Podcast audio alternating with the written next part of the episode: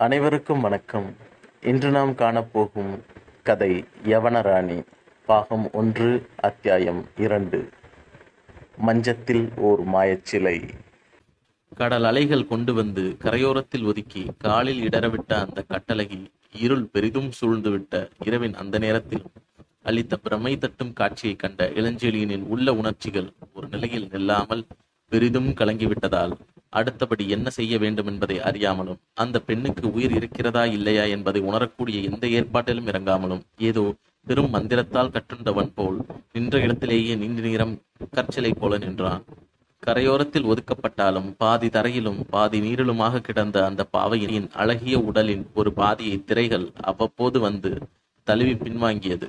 சற்று தூரத்தே இருந்த கலங்கரை விளக்கத்தில் ஆடிய பந்தங்களின் வெளிச்சமும் கோட்டை உச்சி விளக்குகளின் சுடரலையும் லேசாக அந்த திரைகளின் மீது விழுந்து திரை நீரை பொன்மயமாக அடித்தாலும் அந்த பேரழகியின் உருவத்தை மறைக்க முயன்ற கடலரசன் தன் திரைகளை கொண்டு பொன்னிற போர்வை அவள் மீது போர்த்தி போர்த்தி எடுப்பது போல் தோன்றிய அந்த மோகன காட்சியை கண்ட இளஞ்சலியின் உள்ளத்தை பெரும் மாயை மூடிக்கொண்டதால் இதுவரை அவன் உள்ளத்தை ஆட்கொண்டிருந்த வேளிர்குல பேரழகி கூட சிந்தையிலிருந்து அகன்றே போனாள்.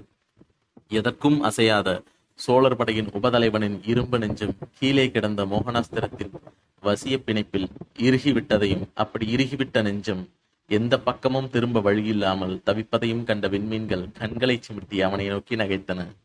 அந்த சமயத்தில் அவன் காலில் வந்து மோதிச் சென்ற கடல் அலைகள் கூட சலக் சலக்கென்ற சத்தம் போட்டு தங்கள் திரைநுரைகளை காட்டி அவனை நோக்கி சிரித்தாலும் அந்த திரைகளின் சிரிப்பொலியை கூட காதில் அவகேசமும் வாங்கிக் கொள்ளாம். நிலைகுலைந்து நீண்ட நேரம் நின்று கொண்டே இருந்தான் இளஞ்செழியன் அதுவரை அவன் காதில் லேசாக விழுந்து கொண்டிருந்த கடலின் பேரிரைச்சலும் தூரத்தே காவல் புரித்துக் கொண்டிருந்த யவன வீரர்களின் எச்சரிப்பு கூச்சலும் கூட காலில் கிடந்த கட்டளையை கண்ட வினாடியிலிருந்து அடியோடு அகன்று உலகமே ஒளியிலிருந்து விடுபட்ட சூன்யம் போலும். கீழே கிடந்த அந்த அழகிய உடல் பிரதிபலித்த ஒளி மட்டுமே உலகத்தில் நிலைத்த உயிர்நிலை போலும் தோன்றக்கூடிய நிலைக்கு அவனை கொண்டு வந்து விட்டதால் அவன் அப்புறமோ இப்புறமோ நகரக்கூடிய உணர்வையும் இழந்து கிடந்தான். அந்த இரவு நேரத்தில் இளஞ்செலியின் மனதை கட்டுப்படுத்தியிருந்த மந்திரக்கனையை மெல்ல அவிழ்க்கவும் அவன் உணர்ச்சிகளை மெல்ல மெல்ல அவனுக்கு திரும்ப அளிக்கவும் தன் பூவுடலை லேசாக ஒரு முறை அசைத்தாள். அந்த ஓர் அசைவு இளஞ்செலியின் இதயக்கட்டை அவிழ்த்து அவனை இந்த உலகத்துக்குள் கொண்டு வந்து விட்டதால் கடலில் ஒதுக்கப்பட்ட ஒரு பெண்ணுக்கு உதவாமல் அவளை உற்று பார்த்து கொண்டு நேரத்தை அனாவசியமாக வீணாக்கி கொண்டிருந்த தன் மதியினத்தை நினைத்து பெரிதும் வியந்த அந்த வாலிப வீரன் சட்டென்று உட்கார்ந்து அவள் மூக்கில் விரலை வைத்து பார்த்தான். நாசியிலிருந்து சுவாசம் நிதானமாகவும் ஒரே சீராகவும் வந்து கொண்டிருந்ததால் அந்த பெண் கடலில் எந்த காரணத்தால் விழுந்திருந்தாலும் நீரை அதிகமாக குடிக்கவில்லை என்பதை தீர்மானித்துக் கொண்ட சோழப்படையின் உபதலைவன் அவள் இடதுகை தழுவியிருந்த மரக்கட்டையின் நீளத்தையும் பரிமாணத்தையும் கண்டு அவள் உயிருடன் தப்பி வந்த காரணத்தையும் அலசி பார்த்தான். எங்கோ புயலில் சிக்கி இடி விழுந்த கப்பலிலிருந்து அடிக்கட்டை இவள் கையில் அகப்பட்டிருக்கிறது. அதை தழுவி கிடந்த இவளை அலைகள் கரை சேர்த்திருக்கின்றன என்று தனக்குள்ளேயே சொல்லிக்கொண்ட கொண்ட இளஞ்செழியன் ஒரு வினாடி அலைமோதி கொண்டிருந்த கரையின் மற்ற இடங்களிலும் கண்களை ஓடவிட்டு கரையோரத்தே ஒதுங்கி கிடந்த பல துண்டு பலகைகளையும் கிழிந்த சின்னஞ்சிறும் பாய்மரச் சீலையொன்றையும் கவனித்த பின் தன் ஊகம் சரியானதுதான் என்ற முடிவுக்கு முதலில் வந்தான். இடி விழுந்து கப்பல் உடைந்தால் கலங்கரை விளக்க காவலருக்கு தூரத்தே நங்கூரம் பாய்ச்சியுள்ள மரக்கலங்களுக்கும் தெரிந்திருக்காவிட்டாலும் அன்றாடம் மீன் பிடிக்க நெடுந்தூரம் கடலோடும் மீனவராவது செய்தி கொண்டு வந்திருப்பார்களே. அப்படியும் ஒரு செய்தியை காணோமே. யாருக்கும் தெரியாமல் காவிரி பூம்பட்டினத்துக்கு அருகில் ஒரு கப்பல் எப்படி சுக்குநூறாக போயிருக்க முடியும்? தவிர வானவெளியில் மேகம் சிறிது கூட இல்லாமல் இருக்க அருகே ஒரு காதத்திற்குள் இடி எப்படி ஏற்பட முடியும்?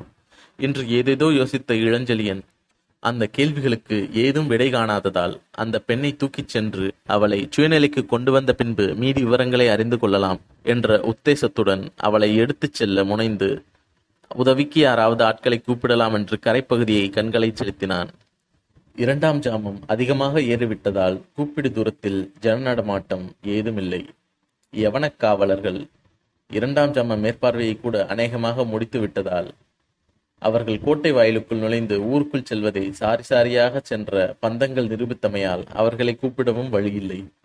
அந்த காவிரியின் எட்டவே போய்க் கொண்டிருந்த படகுகளையும் குரல் கொடுத்து அழைக்க மார்க்கமில்லாது போயிற்று இளஞ்செழியனுக்கு இப்படி எந்த வழியும் கிட்டாது போனாலும் அதிக நேரம் நீரிலே அவளை நிர்கதியாக தவிக்க விட்டிருப்பது வீரனுக்கு அழகல்ல என்ற உணர்ச்சியாலும் வேலிற்குல மகளை தவிர வேறெந்த பெண்ணையும் தொடக்கூட இஷ்டப்படாத இளஞ்செழியனின் வலிய கரங்கள் மெல்ல அவளை தரையிலிருந்து தூக்கின. நல்ல அழகிய தோற்றமும் கட்டான சரீரமும் படைத்த அந்த பெண் தூக்குவதற்கு அத்தனை லேசாக இருப்பாள் என்று முதலில் நினைக்காத இளஞ்செழியன் போக போக அவள் மிக லேசாக இருப்பதைக் கண்டு இத்தகைய ஒரு சொர்ணச் சிலை எப்படி பஞ்சு போல் இருக்க முடியும் என்று நினைத்து நினைத்து ஆச்சரியப்பட்டு கொண்டே அவளை கைகளில் தாங்கி தூரத்தே தெரிந்த கோட்டை கதவை நோக்கி மெல்ல மெல்ல நடந்து சென்றான். மழை பெய்து மண்ணை குளிர வைக்க வேண்டிய ஆவணி மாதத்தில் மழையோ குளிரோ இல்லை என்றாலும் கைகளிலே தூக்கிச் சென்ற அந்த பெண்ணின் நனைந்த உடலில் இருந்த தண்ணீர் அவன் இதயத்தருகே வழிந்து ஓடியதாலும் அவன் கால்கள் நடந்த அதிர்ச்சியால் அவன் மார்பிலே புதைந்த அவள் அங்கலாவண்யங்களின் அசைவால் ஏற்பட்ட உணர்ச்சிகளின் வேகத்தாலும் அந்த பெண்ணின் சரீரத்தின் மென்மை உள்ளத்தே கிளப்பிவிட்ட எத்தனையோ எத்தனையோ தடுமாற்றங்களாலும் இளஞ்செலியனின் உறுதியான கால்கள் கூட சற்று தடுமாற்றத்துடனேயே நடந்து சென்றன. பந்தங்களின் வெளிச்சம் அதிகமில்லாதிருந்தாலும் கையில் கிடந்த அந்த பெண் சாமானியமான அழகு உள்ளவள் அல்ல. என்பதை அவளை தூக்கு முன்பாகவே அறிந்திருந்த இளஞ்செழியனின் இதயத்தில் அவளை கரங்களில் தாங்கிச் சென்ற அந்த நேரத்தில் வேறு ஒரு பயமும் கலந்து கொண்டது. பயமென்னும் கத்தியால் கிழிக்கப்பட்ட மாயத்துறைக்குள் இருந்து தலையை அவன் இதயத்துக்குள் நீட்டினாள் வேலிர்குல பேரழகி. வேலிர்குல மங்கையின் எழிலுருவம் மீண்டும் இதயத்துக்குள் துளிர்த்ததும் தான் இருந்த நிலையை பற்றி ஓரளவு சங்கடத்துக்கும் கிளிக்கும் உள்ளானான் இளஞ்செழியன். நடையை சிறிது தளர்த்தி கோட்டை வழியை ஒருமுறை நோக்கினான். கோட்டையின் பிரதான வாயிலான கிழக்கு வாயிலில் சென்றால் யவன காவலர்கள் கண்களில் இருந்தோ அல்லது தன் படை வீரர்களின் பார்வையில் இருந்தோ தப்ப முடியாது என்பதை புரிந்து கொண்ட அந்த பாண்டிய நாட்டு வீரன் தான் ஒரு மங்கையை நள்ளிரவில் தூக்கிச் சென்ற விஷயம் வேலிர்குலத்து அழகிக்கு தெரிந்தால் தன் மேல் அவளுக்கு ஏற்கனவே உள்ள வெறுப்பு பதின்மடங்காகி விடும் என்பதையும் பிறகு அவளை எந்த காலத்திலும் அடைவது அடியோடு சத்தியமில்லாது போய்விடும் என்பதையும் நினைத்து பார்த்து யார் கண்ணிலும் படாமல் ஊருக்குள் நுழைவதென அதற்கு என்ன வழி என்பதை தீர்மானித்துக் கொண்டு கரையோர இருளிலேயே நடந்து கோட்டையின் வடப்புறத்தில் இருந்த திட்டிவாசலுக்குள் நுழைந்து வேகமாக ஊருக்குள் சென்றான். திட்டிவாசலில் பெருங்காவல் இல்லை என்றாலும் அங்கிருந்த பத்து பதினைந்து காவலரும் சொட்ட சொட்ட நனைந்த ஒரு பெண்ணை தூக்கி கொண்டு உதவிப்படை தலைவன் வெகு வேகமாக உள்ளே நுழைந்து சென்றதை கண்டதும் ஒருவரையொருவர் ஆச்சரியத்துடனும் சற்று கேலியாகவும் கூட பார்த்து கொண்டார்கள். யவன பெண்மணிகள் கடல் நீராடி மது அருந்தி மயங்கி விடுவதும் அவர்களை யவனர்கள் தூக்கிச் சென்று அவர்கள் விடுதிகளில் கிடத்துவதும் காவிரி பூம்பட்டினத்தில் சர்வசாதாரணமான காட்சியாயிருந்தாலும் பெண்களை கண்ணால் கூட திரும்பி பார்க்காதவன் என்று பெயர் எடுத்த இளஞ்செழியன் அத்தகைய கேளிக்கை விலாசத்தில் புகுந்து விட்டான் என்ற நிலையை தவறாக புரிந்து கொண்ட திட்டிவாசல் காவலர்கள் தங்கள் உள்ளத்தில் எழுந்த உணர்ச்சிகளை காட்ட சாடையாக ஒருவருக்கொருவர் புன்முறுவலும் செய்து கொண்டார்கள். முதலில் அவர்களிடையே எழுந்த ஆச்சரிய பார்வையையோ அடுத்து வந்த அவர்களின் புன்முறுவலையோ கவனிக்க தவறாத இளஞ்செழியன் கண்களில் பயச்சாயை படர்ந்தாலும் அதிக பேர் கவனிக்கவில்லை என்ற காரணத்தால் அந்த பயத்தை உதறிக்கொண்டு யவனர் தெருக்களை அடுத்திருந்த தன் மாளிகையை நோக்கி விரைந்து சென்றான். இரண்டாம் ஜாமம் ஏறிவிட்ட காரணத்தால் தெருக்களில் அதிக விளக்குகள் இல்லை. ஆங்காங்கு மூலைகளில் இருந்து கொண்டிருந்த ஓரிரு தீப்பந்தங்களும் கூட ஜுவாலையை வீசவில்லை. நிலைமை அத்தனை அனுகூலமாய் இருந்த போதிலும் இளஞ்செழியன் அந்த ஓரிரு பந்தங்களின் வெளிச்சத்தில் கூட படாமல் அப்பந்தங்களின் வெளிச்சத்தின் விளைவாக பக்கத்து மாளிகையின் பெரும் தூண்களும் தாழ்வாரங்களும் வீசியிருந்த நிழல் பிரதேசத்திலேயே ஒதுங்கி ஒதுங்கி நடந்து சென்றான். வீதிக்காவலர் அவ்வப்பொழுது மூலைகளில் திரும்பிய சமயங்களில் மட்டும் மாளிகை தாழ்வாரங்களில் ஏதோ பெரும் குற்றத்தை செய்தவனைப் போல மறைந்து விட்டு மீண்டும் நடையை துவங்கிய இளஞ்செழியன் மருவூர் பக்கத்தின் முதல் முப்பெரும் வீதிகளை கடந்து மருவூர் பக்கத்துக்கும் பட்டினப்பாக்கத்துக்கும் இடையே இருந்த ஒரு சாலையில் தனித்து நின்ற தன் மாளிகைக்கு முன்பு வந்து கதவை பெரிதாக இடித்து யாரங்கே கதவை திற என்று இறைந்து குரலும் கொடுத்தான். சில வினாடிகள் சென்றதும் உட்புறத்தின் பெரும் இரும்பு தாள்கள் பலத்த சத்தத்துடன் சுழன்று மாளிகையின் பெரும் வாயிற்கதவு திறந்தன. நெட்டையான இளஞ்செலியனை விட ஒரு பிடி அதிக உயரத்துடனும் மிகுந்த பரமனான உடலுடன் வெளியே விளக்குகளுடன் வந்த யவன வீரன் ஒருவன் இத்தனை நேரம் தங்களுக்காகத்தான் காத்து கொண்டிருந்தேன் என்று ஏதோ மேலும் பேசப்போய் எதிரே படைத்தலைவன் இருந்த நிலையை கண்டதும் பேச நா இயலாமல் படைத்தலைவர். இது என்று அறையும் குறையுமாக ஏதோ உளறியதன்றி கையை நீட்டி அவன் கையில் இருந்த பெண்ணையும் சுட்டிக்காட்டி திணறினான். யவன வீரன் கையில் பிடித்திருந்த விளக்கிலிருந்து அவன் முகத்தில் ஏற்பட்ட குழப்பத்தையும் குழப்பத்தினால் சொற்களில் ஏற்பட்ட குளறலையும் நீட்டி அவன் பெரும் கை நடுங்கியதையும் கண்ட இளஞ்செழியன் சரி சரி வழியை விடு என்று அவனுடன் மேற்கொண்டு ஏதும் பேசாமல் யவன வீரனை தன் தோளால் இடித்து ஒரு புறமாக தள்ளிவிட்டு கையிலிருந்த கட்டளகியுடன் மாளிகைக்குள் புகுந்தான். அந்த யவன வீரனும் மீண்டும் மாளிகை கதவை தாளிட்டுவிட்டு இளஞ்செழியனை பின்தொடர்ந்து சென்று மாடிப்படிகளில் ஏறி அங்கிருந்த அறைக்குள் நுழைந்தான். விசாலமான அந்த அறையின் நடுவில் போடப்பட்டிருந்த மஞ்சத்தில் கையில் அதிகாரம் தாங்கி வந்த அந்த பெண்ணை கிடத்தி யவன வீரனை விழித்து விளக்குகளையும் தூண்டச் சொன்ன பின்புதான் கடற்கரையில் விதி தன் காலடியில் வீழ்த்தியவளின் வனப்பு எத்தன்மையது என்பதை இளஞ்சலியன் பூரணமாக புரிந்து கொண்டான். மஞ்சத்தில் கிடத்துவிட்ட அந்த நேரத்திலும் மூர்ச்சை முழுதும் தெரியாமல் இருந்தாலும் இளஞ்செலியின் கடற்கரையிலிருந்து அவளை தூக்கி வந்த போது ஏற்பட்ட அசக்களில் அவள் குடித்திருந்த கொஞ்ச நீரும் வாய் வழியாக வெளிவந்து விட்டதால் அவள் ஓரளவு சுரணை வரப்பெற்று பஞ்சனையில் மெல்ல அப்புறமும் இப்புறமும் அசைந்தாள். புஷ்பக் கொத்துகளுடன் காற்றிலாடும் பூஞ்செடியைப் போல அவள் மெல்ல அசைந்தபோது ஈர உடை சற்றே நெகிழ்ந்ததால் லேசாக வெளிப்பட்ட தேக லாவண்யங்களை கண்ட இளஞ்செழியன் இப்படியும் ஒரு வெண்மை படைப்பில் இருக்க முடியுமா? என்று பிரமித்து போனான்.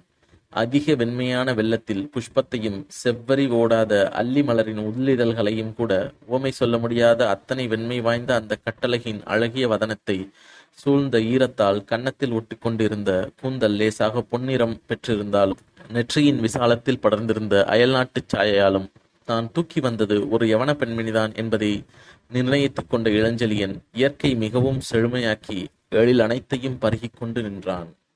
பிரதிதினம் காவிரி பூம்பட்டினத்தில் எத்தனையோ நாடுகளின் அழகிகளை பார்த்து அலட்சியத்துடன் அசட்டை செய்து சென்றிருக்கும் அவன் கண்கள் கடலில் கண்டெடுத்த அந்த கட்டழகியின் இணையற்ற பேரழிலில் சிக்கி மீளமாட்டாமல் தவித்தன. கிரேக்க நாட்டின் சலவை கல்லால் செதுக்கப்பட்ட தெய்வ மங்கையரின் முகத்தை உயிருள்ள பெண்மணிகளுக்கும் இருக்க முடியும் என்று அவள் முகத்தை அன்று கண்ட பின்புதான் இளஞ்செலியன் நம்ப முற்பட்டான். வெள்ளை நுதலை கண்களிலிருந்து தடுத்து நின்ற அவள் கரிய புருவங்கள் வேண்டுமளவுக்கு திட்டமாகவும் வளைந்திருந்தன. சற்று கீழே இருந்த கன்னிமைகள் சங்கு மலர்களின் மூடியைப் போல வெண்மையுடன் இருந்ததன்றி இமை ரோமங்களும் சங்குமலரின் நுனிக்கருப்பை பெற்றிருந்ததால் இயற்கை அவள் கண்ணுக்கென்று பிரத்யேகமாக வசித்த சிமிழ் போல கண்களை மூடியிருந்த மெல்லிய சர்மங்கள் காட்சியளித்தன. மஞ்சத்தில் கிடந்த அந்த யவனமங்கையின் உடல் சிறுக்க வேண்டிய இடங்களில் சிரித்து எழுச்சி பெற வேண்டிய இடங்களில் நன்றாக எழுச்சி பெற்றிருந்ததால் எவ்வனத்துக்கு இலக்கணம் வகுக்கவே இயற்கை அவளை உருவாக்கியது போல் தோன்றியது இளஞ்செழியனுக்கு தன் ஆட்சிக்குட்பட்ட காலத்தில் கடலரசன் தன் அலைக்கரங்களால் அவள் ஆடையில் விளைவித்த அலங்கோலத்தினால் மறைவு குறைந்து அழகு எழுந்து நின்றதன் விளைவாக பார்த்த இடங்களெல்லாம் பல வாளிகளால் தாக்கப்பட்டு புயலில் அகப்பட்ட மரக்கலம் போல் அல்லாடும் மனநிலைக்கு வந்துவிட்ட இளஞ்சலியின் பக்கத்தில் இருந்த யவன வீரனை திரும்பி நோக்கி இந்தா ஒரு சீலையை எடுத்து வந்து இவள் உடலை மூடிவிடு என்று பதறி கூறினான். இதை கேட்டதாலோ என்னவோ மஞ்சத்தில் இளஞ்சலியனை மயக்க வந்த அந்த மாயச்சிலை போல் அபார எழிலுடன் கிடந்த அந்த யவன மங்கையின் செவ்விய இதழ்களில் புன் உருவலொன்று மெல்ல படர்ந்தது. அந்த புன்முறுவலை சகிக்க மாட்டாத இளஞ்செழியன் என்ன நான் சொல்வது உன் காதில் விழவில்லையா? போர்வையை எடுத்து வா என்று மிரட்டிக்கொண்டே பக்கத்தில் திரும்பியதும் யவனவீரன் முகத்தில் இருந்த பெருங்கிளிக்கு காரணத்தை புரிந்து கொள்ள முடியாமல் ஏன்? என்ன வந்துவிட்டது உனக்கு? என்றான். யவனவீரன் பதிலேதும் சொல்லாமல் யவன மங்கையின் இடது கரத்துக்காக தன் வலது கையை நீட்டி காட்டினான். கை காட்டிய திக்கில் பார்வையை ஓடவிட்ட இளஞ்செலியன் அந்த யவனமங்கியின் இடது கரத்தில் ஓர் அழகிய ஆபரணம் இருந்ததையும் அது பறக்கும் அன்னப்பறவையைப் போல் விசிறிவிட்ட சிறகுகளுடன் அமைந்து கிடந்ததையும் விலை மதிக்க முடியாத கற்கள் அதில் புதைக்கப்பட்டிருந்ததையும் கண்டான். அந்த நகையை பார்த்த யவன வீரன் ஏன் அப்படி பிரமிக்க வேண்டும் என்பதை புரிந்து கொள்ள முடியாத இளஞ்செலியன் விலையுயர்ந்த நகை. இதைவிட விலையுயர்ந்த நகைகளை சோழ மண்டலத்திலும் பாண்டி நாட்டிலும் இருப்பது உனக்கு தெரியாதா? இத்தனை நாளாக தமிழர் பூமியில் வசித்தும் நகையை கண்டு பிரமிக்கிறாயே. சரி சரி போர்வை எடுத்து வா என்று யவன வீரனை துரிதப்படுத்தினான். அதற்கு பிறகும் கிளி விடாத யவன வீரன் தன் பெரும் கண்களை இளஞ்செழியனை நோக்கி திருப்பி படைத்தலைவரே அது நகை அல்ல. நகை ரூபத்தில் வந்திருக்கும் பெரும் தீமை. அதோ மஞ்சத்தில் கிடப்பவளும் பெண் அல்ல. இந்த நாட்டை பீடிக்க வந்திருக்கும் பெரும் சாபக்கேடு. என்று குரல் மெல்ல நடுங்கச் சொன்னான். ஆபரணம் ஒரு தீமை அழகு ஒரு சாபக்கேடு. விந்தையாய் இருக்கிறது என்றான் இளஞ்செழியன் இயல்ச்சி குரலில் துணிக்க. விந்தை ஏதுமில்லை. அழகில் விஷமம் இருப்பதை இயற்கையிலேயே பார்க்கிறோம். இவள் இந்த இடத்தில் இருக்க வேண்டாம். உங்களுக்கு தீமை உங்கள் நாட்டுக்கும் தீமை. இவளை கடலில் கொண்டு போய் எரிந்துவிட்டு வருகிறேன் என்று மஞ்சத்தில் கிடந்த அந்த அழகியை தூக்கச் சென்றான் யவனவீரன் தூக்கச் சென்றவன் ஸ்தம்பித்து நின்றான். அவன் கைகளை அவள் உடலில் கொடுத்த அதே வினாடியில் வாயிற்கதவு பலமாக தட்டப்பட்டது. யார் உள்ளே கதவை திற என்று அதிகார கூச்சலும் கேட்டது. அவளை தூக்க முற்பட்ட யவன வீரன் அவளை மீண்டும் மஞ்சத்திலேயே எரிந்துவிட்டு திகைப்பும் கலவரமும் கலந்த முகத்துடன் இளஞ்செழியனை நோக்கி படைத்தலைவரே இனி பயனில்லை ஆபத்து வந்துவிட்டது என்றான்.